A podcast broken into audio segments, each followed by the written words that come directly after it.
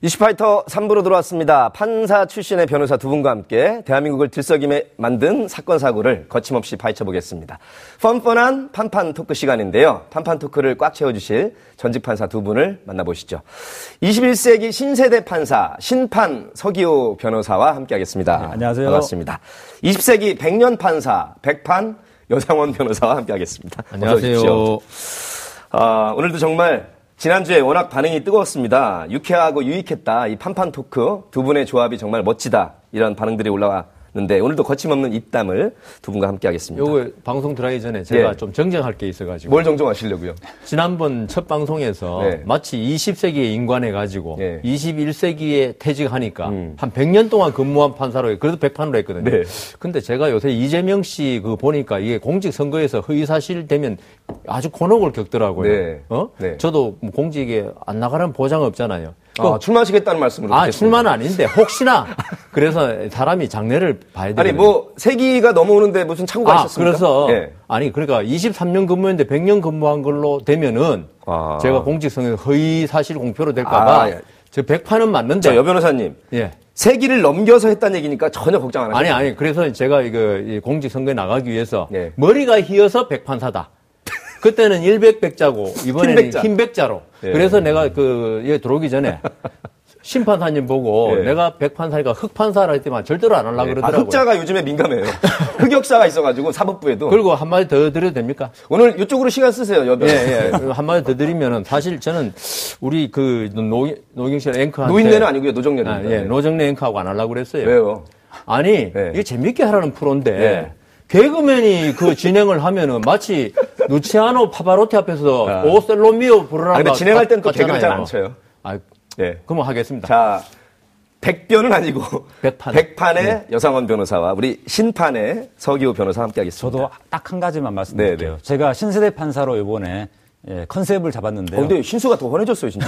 파마했습니다. 아. 심지어. 그런데 파마 아닌 것처럼 이렇게 딱 달라붙어 있습니다, 잘. 아, 우리 분장실에서 네. 아주 예, TBS 분장팀이 굉장히 실력이 좋습니다. 맞습니다. 자, 그리고 여러분 보셨겠지만 변호사이신데 입담들이 너무 좋습니다.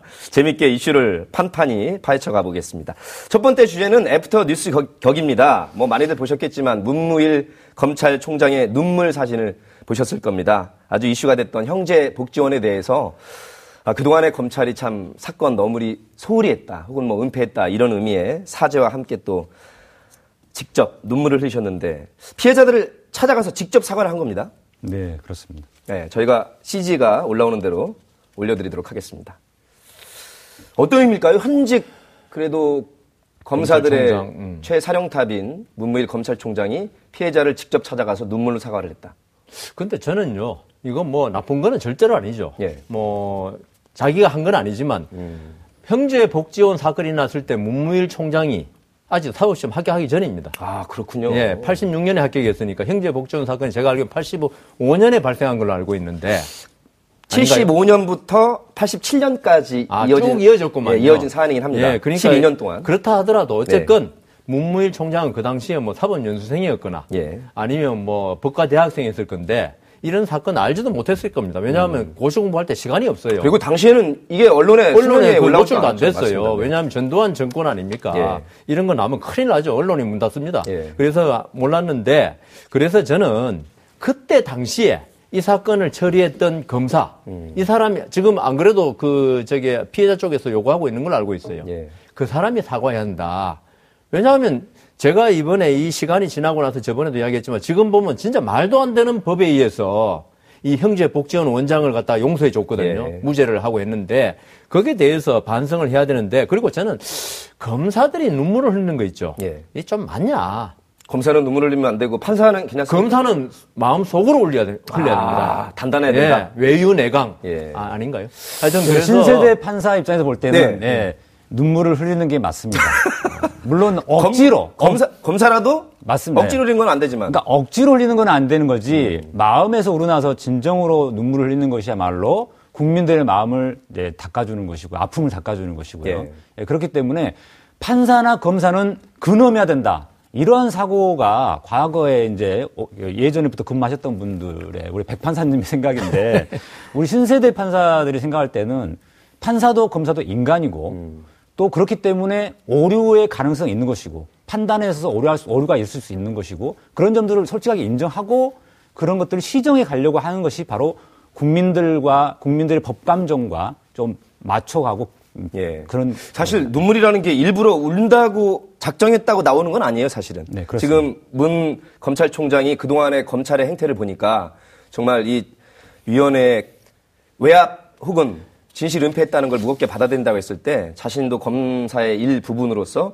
과거에 자기가 한 건 아니지만 우리 저 어, 백판 말씀대로 검찰을 대표해서 사과를 한 거죠. 그죠? 네, 눈물로. 뭐 거기에 대해서는 제가 불만이 있다는 게 아니고. 근데 단단해야 된다는 말씀을 저는 듣긴 했습니다. 아, 저기 그 저는 저- 옛날에 네. 그 윤석열 지금 중앙지검장이 그 여주지청장하고 그다음 조영곤 검사장이라고 있을 때 네. 그 국회에서 서로 뭐 서로 말이 부딪히다가 조영곤 검사장이 눈물을 흘렸어요. 음.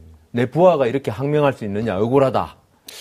그거는 진실을 잘못해서 울리는 눈물이 아니라 아, 열받아서 아니, 아니, 그러니까. 억울해서 이제 바로 그런 걸 보고 검사는- 악어의 눈물이라고 하는 아, 거거든요. 검사는 그때 그 조영근 지검장은 악어의 눈물이셨고요. 아, 그 악어의 지금 눈물인지 문물 뭐. 총장님이야말로 진, 진실한 눈물입니다. 악어의 그렇게 눈물과 판단- 진실한 눈물은 다르다. 예, 인간의 눈물이죠. 예, 아, 사람의 눈물. 검사장이 우리 고등학교 1년 선배인데 잘 울어요 본래. 아, 그렇군요. 이 때문에 악어의 눈물은 아니고 그분은 검사했으면 안 되군요. 지금 백판에 따르면 어, 검사 판사나 변호사로 그냥 갔어야 그렇지. 않아. 원래 변호사 했었습니다 처음에. 예, 그러다가 예, 검찰로 들어온 들어온. 거군요. 예. 음.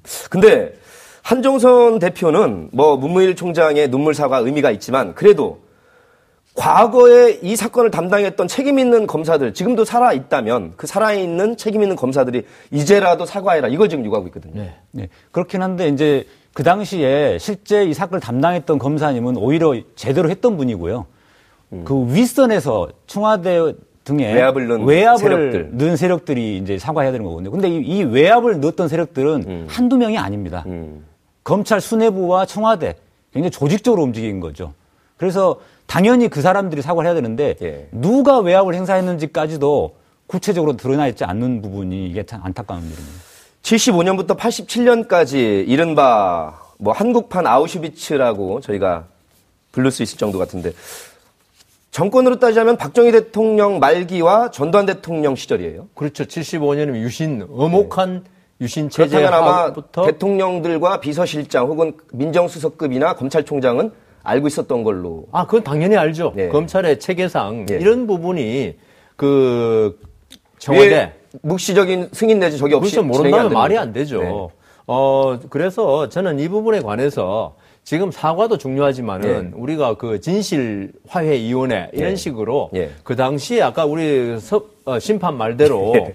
그렇게 한 사람을 갖다가 뭐 외압에서 어쨌건 그거는 밝힐 건 밝히고 그다음 사과할 건 사과하자. 사과만 한다고 끝나는 게 아닙니다. 진실이 규명이 된 다음에 아시지만 우리가 어떤 사과를 갖다가 받는다고 있죠. 치- 상처가 치유되는 건 참 적어요. 오히려 진실을 밝히고 이 사람들이 거의 노숙자니까 무조건 법관의 영장도 없이 무조건 끌고 가 넣고 강제 노역시키고 거기서 500여 명이 죽었지 않습니까? 513명만 513명이 예, 사망자가 사망자가 생길 정도인데 여기에 대해서 이거는 우리가 어떻게 보면 국가의 범죄입니다. 국가의 범죄에 대해서 지금 검찰총장, 검사 그 당시에 나와서 사과하는 걸 되는 게 아니고 지금 말씀대로 청와대가 이건 알 모른다면 청와대가 무능한 거죠. 그렇기 때문에 국가 전체가 지금 대통령이 사과해야 됩니다.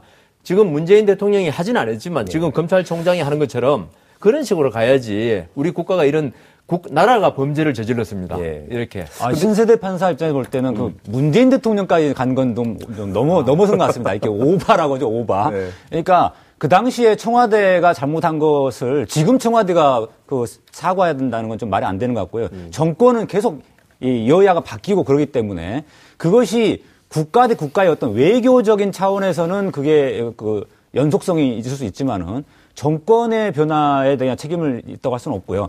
다만 이 검찰총장의 경우는 어, 그 당시에 검찰총장이나 지금 총장이나 검찰의 수장으로서의 지위를 갖고 있기 때문에 그런 차원에서 사과를 한 것이고 예. 그 다음에 법원에서는 이미 이용훈 대법원장께서 과거사 판결에 대해서 사과를 하신 바 있습니다. 하지만 검찰에서는 아직도 한 번도 검찰이 그동안 과거에 잘못된 수사에 대해서 음. 사과를 한 적이 없었는데 이번에 처음 한 거거든요. 네. 아, 그 점에서 의미가 있습니다. 심판사 이야기가 조금 간게 독일 같은 경우에 유태인 아우슈비츠 네. 그거 나치가 했지 않습니까? 네. 사실 나치하고 지금 민주 독일 정부의 수반은 완전히 다르죠. 네. 그런데 독일에서는 대통령이나 총리가 될 때마다 무슨 이런 그 아우슈비츠 날 때마다 사과를 합니다. 음. 우리 독일이라는 나라가 유태인에게 대해서 이렇게 가혹한 행위를 했습니다. 이거는 우리의 그 원죄입니다. 정부 차원에서 정부 차원에서 하는 거죠. 문재인. 대통령이 잘못했다는 게 아니라 예, 의미는 알겠습니다. 아, 예. 그러니까 대통령 이제 우리 서 판사 예. 심판사, 심판의 심판. 입장에서는 예. 검찰총장급이면 이 사안에 적합하다고 보시고 그렇죠, 이쪽에는 네. 정무적인 판단과 책임하에 그렇죠. 물론 예. 문재인 대통령이 한 건 아니지만 그래도 정권 차원에서라도 잘못을 반성한다. 예, 대통령도 아마 인지할 가능성이 상당히 높았으니까요. 예. 네. 그러고 보니까 왜 사삼도 그렇고 노무현 대통령이 사과할 때도 그렇고 전전 전 옛날 정부의 일을 국가 대표가 또 사과하기도 합니다. 그렇죠. 국가 대표죠. 음. 자, 두 번째. 검찰개혁 목소리가 흐지부지 되어 가는 가운데 희한하게도 법원과도 연결되는 사건이 터졌습니다. 깜짝 놀라셨을 텐데 어, 화면으로 보니까 굉장히 정말 테러블 하더라고요. 대법원장이 화염병에 습격당하는 일이 발생을 했습니다. 화면 보셨어요? 우리 심판? 네, 봤습니다. 어, 근데 그 불이 한번 이렇게 화염이 타고 난다는 게 굉장히 끔찍하지 않습니까? 이제 그렇긴 한데요. 이제 지금 이런 사건이 벌어지면 그 그런 테러라고 하는 테러 비슷한 그런 장면에 많은 분들이 뭐 그 주목을 하시고 그 이 테러를 가한 음. 사람에 대한 어떤 어떤 여러 가지 비판적인 목소리들이 많이 나오게 되는데 예. 이제 사실 이제 이러한 사건이 과거 석궁 테러 사건도 있었고 어 그럴 때마다 또 가해자에 대한 처벌은 당연히 돼야 되겠지만 근본적인 원인에 대한 좀 분석이 좀 필요합니다. 음. 그 사람이 왜 그랬을까 예. 거죠. 그래서 오늘 저희가 모셨습니다. 그래도 이제 화면은 저 언론에서 보도를 한 대로 굉장히 끔찍한 화염이 솟아오르는 장면까지 보셨는데, 어, 백판이 봤을 때는 어땠어요? 이 화면 보시고. 어떤 아. 느낌이 딱, 아, 저거 뭔가 불만, 뭐 지금 70대가 판결 소송 결과에 불만을 품고, 김병, 김명수 대법원장 차인 줄 알고 했다는 예, 건데, 예. 그 지금 법원 판결에 불만 가진 사람이 한둘이 아닙니다. 지면 다 불만 가집니다. 재판이라는 거는 예. 숙명이에요. 지면 불만 가지고 음. 판사가 재판을 아무리 엉터리를 해도 승소 그러면 아 저 판사 명판사다. 음. 그때는 백판 심판이 아니고 명판이 되는 거죠. 그래서 이 부분에 관해서 우리 국민들이 지금 제가 그 변호사 한 8년 했는데 판사 하다가 변호사 8년 했는데 그 어떤 심판을 못 믿어요 지금. 예. 예. 아, 지고 나면 뭐라고 그런지 압니까? 상대방이 정관 예우 예우받는. 센 변호사를 써가지고 내가 이길 수 있는 건데 졌다고. 그런 사람이 많아요. 실제 그런 경우도 있잖아요. 음, 뭐 있을 수 있겠죠. 있는데 그래서 저는 아예 없다고 하셔야 되는데. 아, 있을 수 있죠. 아직도 남아 있다. 예, 아직도 남아 있을 수 있다. 아니 근데 국민들의 의식이 예. 우리 국민들이 우리 일제 시대 때 이런 걸 거쳐오면서 심판에 대한 불신. 우리 그 야구 축구 볼 때 우리 어릴 때 맨날 하던 말 심판 돈 먹- 논란이 늘 있었죠. 아니 심판 돈 먹었다 소리 맨날 했거든요. 테레비 보면서 우리 우리 대한민국에 불리한 판정하면은 그런 게 남아 있어 가지고 자기한테 불리한 판단만 하면은 판사 돈 먹었다. 예. 이번 네. 사안은 근데 왜 이렇게 불만을 자기의 주장을 받아들이지 않았다고 이렇게 화염병까지 70대면 상당히 그래도 선배 축인데요. 젊은 그러니까 분도 아니고. 우리 신, 신세대 판사가 볼 때는 예. 어, 법원의 판사들이 그 소신 있게 독립적으로 재판한다라고 이렇게 자꾸 내세울 게 아니라 음. 그리고 그런 게 있을 수 있다라고 이제 백판님께서 말씀하셨는데 에, 이, 이미 사법농단 사건에서 드러났지 않습니까? 이 재판이 불공정하게 외압에 의해서 이루어진 게 이미 여러 가지 드러났고 그리고 전관예우는 실제로 존재하고요. 국민들은 다 그렇게 생각하고 있습니다. 그런데 판사들은 아니라고 합니다. 자꾸 전관예우 없다고 그러고 이번 사법농단 사태에 대해서도 그 재판 거래는 있을 수 없다라고 대법관들이 성명서를 냈거든요. 이거야말로 현재 우리나라 국민들의 정서와 동떨어지는 겁니다. 그래서 인정할 건 인정하고 예. 그러면서 개선 방안을 찾아야지 자꾸 아니라고 아니라고 하면서 개선 방안만 내세우면 국민들은 더 이상 더 더더욱 불신을 갖게 된다 라는 거죠. 아까 그 앞서 사죄 하실 때도 사죄도 중요하지만 실제 어떤 일들이 있었는지 진실규명, 진상규명이 중요하다고 하셨는데 네. 이 지금 사법부가 어느 상태인가 물론 일각은 나와 있지만 알아야 개선 방안을 제시해도 아 이제 그렇게 바꿔라 이렇게 국민들이 수긍해 주실 거 아니겠습니까? 근데 제가 그 저도 판사할 때는 있죠. 예. 판사들 대부분 그럴 거예요. 나는 참 정의롭고 음. 공정하게 재판을 하는 사람이야. 그러니까 당사자가 법정에 나와서 무슨 판사에 대해 이의를 하거나 하면 되게 미워요. 음. 판사 말이 곧 뭐 무슨 말씀이지 공자 말씀이라고 하기는 너무 좀 권위주의지식인 거 아니에요? 아니요, 판사하면 그렇게 돼요. 오래 하면은. 그래서 문제라는 거 나오셨군요, 아닙니까? 변호사님. 예, 그래서, 아, 이 부분에 관해서 그런데 나와 보니까 도저히 승복할 수 없는 판결이 아. 변호, 우리 그 법률 전문가 아닙니까? 있더라. 전문가가 보기에도 승복이 안 되는데 음. 그 의뢰인은 진짜 그 법률에 대해서 모르는 분들 아닙니까? 그리고 재판 과정이 어떻게 되는지도 사실 깊은 내막은 모르고 예. 법정에 나가서 몇 마디 듣는 거는 아- 모르거든요. 그러면 지게 되면 자기가 뭐- 사실 진실은 원고가 이겨야 되는데 증거를 잘 못 구하거나 이런 이유로 지는 경우가 있어요. 그럼 판사에 대해서 불신을 가질 수밖에 없어가지고 예. 앞으로 이건 저는 어떻게 생각하냐면은 지금 뭐 법조 일원화 이야기 많이 하는데 우선 변호사를 해야 된다. 사법연수원 나오면은 지금은 이제 로스쿨이죠. 예. 변호사 하면 사실 세계 세상에 세- 만상을 별걸 다 다 보거든요. 별걸 다 보고 어- 얼마나 나쁜 사람이 많은지도 판사 때는 난 사람들이 다 괜찮은 줄 알았어요. 아. 판사 앞에서 무슨 협박을 하거나 거짓말하는 사람 없- 안 한다고 생각했으니까. 근데 지금 보니까 거짓말하는 사람이 너무너무 많아요. 그런 걸 변호사로서 일단 겪고 음. 그 다음 세상이 이렇게 돌아가는 거 알고 판사를 하면은 좀 더 나은 판결을 내릴 수 있지 않을까. 검사는 그렇게 안 해도 되, 나요 판사는 조금 판단하는 입장이니까 그렇죠. 변호사를 거치게 해라. 예. 아하. 미국도 마찬가지니까. 판사는 바로 들어갈, 아, 검사는 바로 들어갈 수 있게 하더라도. 네, 백파님께서 좋은 말씀 하셨는데 지금 안 그래도 2026년부터는 10년 이상 어. 변호사 경력이 있어야 판사로 인간됩니다. 그게 지금 확정이 됐습니까? 예, 그 아? 법률은 이미 통과됐고요. 예. 어, 지금 과도기다 보니까 지금은 5년 이상이어야 되고 그다음엔 좀 있어 좀 있으면 조정 7년 단계군요. 지금은. 예, 지금 과도기 조정 단계고요. 예. 나중에는 10년 이상 근무를 해야지 됩니다. 자, 그런데 이런 제도 개선과 관계없이라도 지금 현재 판사들도 사실은 이, 이런 부분을 깨닫고 좀 재판 방식을 바꿔야 됩니다. 쉽게 예. 말하면 신속한 재판에서 충실한 재판으로 바꿔야 되는 거죠. 저는 신세대 판사였기 때문에 이미 2006년도에 이걸 깨달았습니다.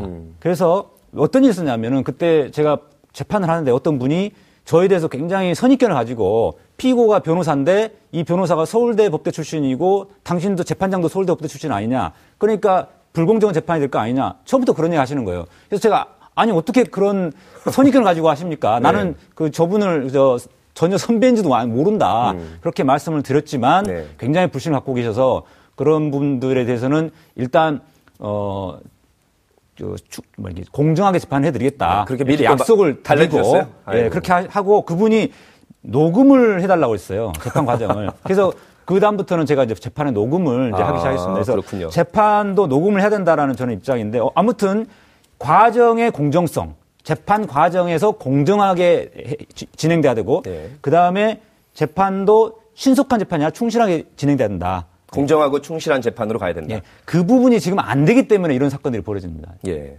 근데 두 분 다 혹시 네. 이 활동하시면서 테러까지 아니더라도 이렇게 협박이나 위협을 당하신 한 경우 받았죠. 어, 받았어요? 아, 저 말하는 거 보시면 당연히 받게 생겼지. 그 지방에 조그만 도시에 근무할 때인데 한 사람을 제가 그 감치라고 재판정에 나왔는데 감치 저한테 항의를 하고 막 막말을 하길래 3일 동안 구속을 시켰죠. 아, 그그 사람이 3일 딱 뒤에 나와가지고 저한테 전화가 온 거예요. 예. 당신 다음 주 월요일까지 무슨 비상 조치가 있을 거라고. 아, 겁나더라고요. 네. 왜냐하면은 재판하는 판사는 항상 위험에 직면해 있지 않습니까? 그래서 경찰, 검찰에 이야기했더니 검찰에서 지방 그 경찰서에다가 이 판사가 위협을 당하고 있다. 음. 좀 보호해 줘라 해가지고 그게 아주 불편해요. 예. 저녁 저녁 먹고 잘라 그러면 누가 배를 눌러 보면 경찰관이 아무 일 없으십니까? 예, 잘, 잘 있어요. 잘 있, 그걸 그 월요일까지 당했는데 야. 그래서 내가 딴 판사들한테 이런 일을 겪었다 그러니까 그놈 참 머리 나쁘다고 한 2년 내에 보- 조치가 있을 거라면 2년 동안 떨 건데 한 너무 3일 짧게 줬어. 3일 하니까 뭐 3일만 떨고 그냥 끝난 적은 있었습니다. 아, 근데 감치 유치를 2년 할 수 있나요? 아니 아니 아니 그놈이 나한테 전화를 걸어서 네. 앞으로 2년 동안 무슨 조치가 있을 거라고 그러면 2년 언제 나올지 모르니까 불안에 떨어야죠 제가. 아유, 예, 저도 사실 그런 경험이 있긴 있었는데요. 예. 제가 2006년도부터 이 그 재판을 경험하면서 아 신속한 재판에서 충실한 재판으로 그리고 재판의 과정의 공정성을 중요, 중요시 생각해야 됐구나. 이렇게 마음을 바꾼 뒤로부터는 그런 일이 조금 없- 좀 줄었습니다. 아, 없어졌는데 그 이전에 그 이전에는 저도 이렇게 백판님 같은 분들로부터 지도를 받다 보니까 그 그런 의뢰인들 그런 그런 당사자들에 대해서 음. 저 사람들이 왜 그럴까를 생각하기보다는 그 그 당사자들이 잘못됐다, 예. 나쁘다, 엄벌에 쳐야 된다 이 이야기만 자꾸 강조하시더라고요. 저도 그래서 약간 권위적인 판사로 처음에 에, 시작을 했고 그렇게 될 뻔 했는데 중간에 여러 가지 계기를 통해서 이유가 뭘까? 도대체 저분들이 왜 그럴까를 생각하게 됐고요. 그리고 생각해 곰곰이 생각해 보니까 결국 이렇게 문제 제기를 하는 이런 극단적인 방법을 택한 분들이 다 이유가 있, 더라고요 아, 결국에는 예, 이분도 분명히 물론 재판 표현은 너무 과정에서 과격하긴 합니다. 예, 예. 그 재판 과정에서 어떤 불공정한 경험을 했을 겁니다. 그렇기 때문에 이렇게 하는 겁니다. 물론 이 결, 이렇게 그렇다고 해서 이렇게 퇴를 하면 절대 안 되죠. 수 없습니다. 예, 퇴를 하는 건 아, 안 되지만 뭐 어떤 경우에도 테러는 용서 안 됩니다. 범죄고요. 예, 이건 뭐 엄청난 범죄죠. 자, 시간이 없습니다만 한 2분 반 정도로 이것도 핵심 사안이라서 어쨌든 법관들 내부에서 처음 있는 일입니다만 사법농단과 관련해서 이거는 국회에서 탄핵해야 된다라고 이렇게 내부 의사가 나왔습니다. 다 한 건 아니지만 이거에 대해서 또 안철상 법원 행정처 처장은 해석을 좀 달리 했고요. 이 자체도 문제 있다. 또 일부 판사는 김태규 울산지법 부장판사 같은 경우에는 동료 법관을 법관 내부에서 탄핵하자가는 거는 정말로 헌정사에서 가장 나쁜 사법파동이다. 뭐 이런 해석도 있고요. 일단 우리 백변, 백판, 어떻게 생각하십니까? 백판으로 해주세요. 예. 저기 이게 어, 안철상 행정처장의 말은 예. 그 법률적으로는 제가 볼 때는 뭐 위헌이다. 이거는 아닌 것 같아요. 그거는 판사에 대한 탄핵을 아까 그 우리 화염병 테러도 나왔지만은 판결에 대해 불만 가지고 있는 사람이 판사에 대해서 불만을 표시하는 건 누구든지 할 수 있는 거예요. 동료 판사라고 해서 옆에 판사가 뻔히 부당한 행위를 보고 있는데 그 저게 뭐 뇌물을 받거나 아니면 법정에서 은행이 나쁘거나 그 탄핵하자는 건 당연한 거 아니겠습니까? 그래서 이거에 대해서 뭐 위헌이니 법률적으로 잘못됐다 이거는 나는 안 맞고 예. 다만 안철상 행정처장의 말을 선해 우리가 선해란 말을 자주 쓰는데 좋은 뜻으로 받아들이자면 이거는 좀 윤리적으로 동료에 대해서 이렇게 하는 거는 맞지 않지 않느냐 이 정도로 저는 받아들입니다. 예. 아, 네. 신세대 판사 입장에서는 안철상 행정처장의 말을 그대로 있는 그대로 해석해야 한다고 주장하고 싶습니다. 예. 지금 백판님께서는 에, 처장 한, 안철상 처장의 말을 왜곡해서 지금 해석하셨어요. 근데 제가 직접 불러드릴게요. 여기, 여기 그대로 네. 그대로 CG로도. 안내해드리겠습니다. 네. 탄핵가 특정한 행위들이 중대한 헌법 행위, 중대한 헌법 위반 행위임을 선언하는 취지로 보인다. 음. 즉 이번 전국법관 대표회의 결의가 이 사법농단 사태에서 여러 가지 벌- 일들이 벌어졌는데 그것들이 중대한 헌법 행위다라고 판사를 선언했다. 예, 이거는 정확하게 보신 겁니다. 그리, 그래서 어, 위- 헌법 위반을 인정 안 했다든가 이건 아니고요. 그 다음에 어, 다른 헌법기관에 대한 법률적 효력이 없다. 이것도 맞는 말입니다. 그래서 어, 이 실제로 어, 이- 이 전국법관 대표회의의 결의는 말 그대로 선언적 효력만 있고 예. 국회에 대하, 대해서 어떤 촉구하는 내용도 아니었고요. 탄핵이 필요하다라는 의견을 표명한 것에 불과합니다. 음. 그랬더니 아 여기까지 또 나가야 되겠네요. 김태규 부장판사 같이 이런 법관 내부 회의 자체가 정말로 말도 안 되는 일이라고 하면서 전국 판사 투표에 붙이자 이 안까지 나왔더니 네. 어 그거 못할 거 없다 이 얘기까지 나옵니다 이제. 아, 그럼 저는 투표에 얼마든지 붙일 수 있다고 봅니다. 이게 뭐 법적인 효력이 있는 어, 결의사항도 아니지만, 아니고 네. 어떤 진짜 판사 전체 의견을 물어보는 거. 지금 왜냐하면은 이 법관 대표 104명이죠. 예. 104명이 54대 53인가요? 아주 크게 차이가 크진 네, 않습니다. 한 표 차이더라고요. 그걸로 한 거 가지고 물론 대표들이 했지만 음. 국회의원들이 다 표결해가지고 통과됐다고 해서 국민 전체의 의견이냐 여기에 의문이 있다는 게 지금 반대파들의 입장이거든요. 예. 그러면은 전체 판사 의견 물어봐라 이거. 그래야지 아까 말씀드린 안철상 행- 행정처장 말대로 그게 무슨 법적인 효력이 있는 것도 아니니까 음. 우리 판사들 전체 의견을 한번 물어보자. 이거에 대해서 뭐 잘못될 건 하나도 없다. 전체 투표. 붙일 때 소위 말하는 의사 정족수, 의결 정족수는 어떻게 해야 됩니까? 아, 얼마 이상이 아니 네. 법률적인 그 대부분 규칙상의 어떤 예. 기구가 아니잖아요. 전체 투표 지금 붙인다는 거는 예. 그래서 인터넷으로도 할 수 있고 예. 어, 법관들이 하는 그 넷으로. 코트넷이죠. 예. 코트넷이 있으니까 그걸로 의견 물어보면 되고요. 그러니까 가- 뭐 그렇게 뭐 판사들이 전부 서울중앙지법에 모여 투표하는 게 아니니까 아주 그렇게 할 수 있다. 코트넷으로 가능하다. 네. 어, 이 부분은 마치 그 국회에서 어떤 의결이 있을 때 그때마다 아, 국민 투표에 붙이자라는 말과 똑같습니다. 어, 법관성, 대표성이 있다 그러면 네, 일단 그렇죠. 그러시는 거군요. 법- 전국법관 대표 회의는 갑자기 뭐 만들어진 기구가 아니고요. 작년 6월부터 어, 각 법원의 판사회의에서 어, 대표들이 선발돼 가지고 어, 이미 여러 차례 전국법관 대표회의에 의결이 있었습니다. 그 중에서 중요한 것만 두, 개- 세 개를 말씀드리면 작년 6월 달에 진상조사 제대로 다시 해야 된다라고 요구를 했었고요. 그 다음에 올해 6월 달에도 검찰 수사가 필요하다라는 의결을 했습니다. 과정과 절차성이 있었다고 보시는 네. 거고요. 이번 탄핵 필요성 의결도 그 연장선상에 나온 거고요. 그렇기 때문에 이분들은 대표성을 띠고 오신 분들이기 때문에 이 어, 적어도 국회에 대한 효력은 없지만 전국법관 대표회의에서의 그 투표 결과가 대표성은 있는 겁니다. 법관 내부의 대표성으로 그 다음에 봐도 또 한. 가지 총투표가 되게 왜 말이 안 되냐면 이 제대로 뭐 이렇게 어, 대표성이 있는 기구에서 결의를 했으면 그걸로 끝난 겁니다. 더 이상 그거를 총투표할 수, 하- 해서는 안 되는 것이고 일사부재입니까, 그것도? 예, 해서도 안 되는 거고요. 그 다음에 하게 될 경우에 아까 말한 것처럼 그런 정족수는 어떻게 할 거냐부터 시작해서 이거 공개 투표할 거냐 비밀 투표할 거냐 알겠습니다. 어, 이런 문제도 굉장히 복잡해집니다. 심판? 알겠습니다. 왜냐하면 또 여쭤볼 게 있어가지고 우리 국민들께서 판판 토크 주제 가운데 조두순이 2년 있으면 나와요. 네. 이거 이름은 알지만 어떻게 생긴 사람인지도 몰라서 그러니까요. 굉장히 지금 불안이 크다. 불안해하죠. 그리고 다시 죄를 묻는 방법은 없겠느냐. 민심은 알겠는데 실제 시정법상 가능한 것인지요 이게? 아, 전혀 불가능합니다. 전혀 불가능합니다. 그래서 우리가 지금 조두순을 겁내는 거 아니겠습니까? 예. 차라리 저도 조두순 같은 경우에는 옛날에 보호 감호라고 있었어요. 예. 형다 살고 나도 한 10년 더 청송 보호 감호에 살아라. 음. 그게 물론 인권 침해 생각 때문에 이제 없어졌는데 예. 그렇다 하더라도 조두순은 너무나 우리 나영이법이라고 아유, 않습니까? 인면 수심의 범죄였죠. 인면 수심이죠. 이 사람은 어떻게 12년 선고해 가지고 2020년 12월이면 나오게 되는데 예. 더욱 문제는 이 신상 정보를 등록하는데 이게 법이 이- 이 조두순이가 2008년에 범행을 할 때는 법이 얼굴은 공개 안 하도록 돼 있었어요. 예. 그러니까 그 법의 적용을 받아 공개 안 한다는 건데 조두순이 나오면 우리가 그 부모들이 딸 가진 부모들이 얼마나 불안하겠습니까? 이 부분에 관해서는 실정법적으로는 안 되지만 예. 이거 사회 전체적으로 어떤 공동 그 어떤 합의를 이루어내서 이런 범죄자에 대해서 가족을 선량한 어린이나 시민을 보호하는 조치가 있어야 한다고 봅니다. 근데 국회에서 형법 개정이라든가 관련 특별법 만들 수는 없나요? 안 돼요. 소급 적용이 안 되니까? 네. 예. 아, 네. 걱정들을 많이 하고 있는데요. 예, 이 사건이 이제 사실 근본적인 원인은 이- 그 당시에 형량이 12년밖에 선고가 안 됐기 않았기 때문에 때문에죠. 판사가 그 더 이상 어떻게 할 수가 없던 거죠? 아, 아닙니다. 그 당시에 주치 감형이 있었기 때문이 그거를 받아들인 거군요, 판사가. 예, 그러니까 아. 주- 무슨 말이냐면 이제 술, 술 취해서 그랬다.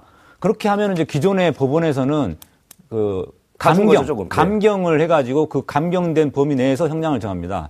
그러다 보니까 12년이 됐는데. 근데 주치감형이 반드시 따라야 하는 조항입니까? 아니면 아니, 그렇진 않는데요. 근데 판사는 그걸 따랐다는 거 아니에요? 법원에서 그 당시만 해도 좀 술이 과도한 경우에 아. 에, 일반적으로 감경을 하는 경향이 많았었습니다. 그랬군요. 그런데 제가 판사로 근무할 때도 그거를 문제 없이 문제 의식 없이 예. 그렇게 적용하는 경우가 많았어요. 왜냐하면은 너무 형량이 세진다. 음. 그럴 경우에 이제 주로 주, 주치 감경을 하는데 하지만 어, 저는 판사 시절에도 이게 항상 의문이었어요. 선배 법관들께서 그렇게 자꾸 저에게, 저에게 지도를 하셨는데, 음.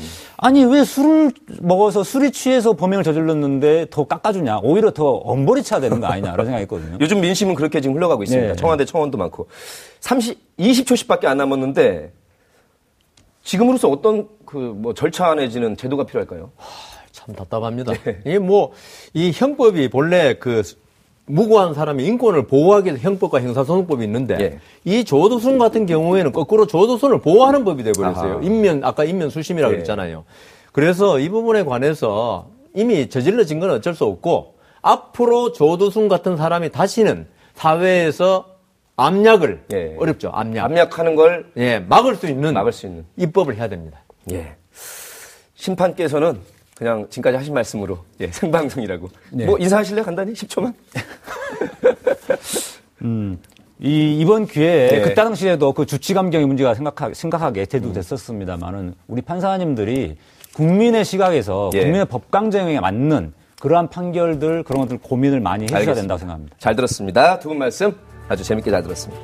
이슈파이터 오늘 마치겠습니다. 지금까지 진행을 맡은 노정열이었고요. 저는 다음 주 월요일 날 민생 만담 시간으로 찾아뵙겠습니다. 함께 해 주신 여러분 고맙습니다.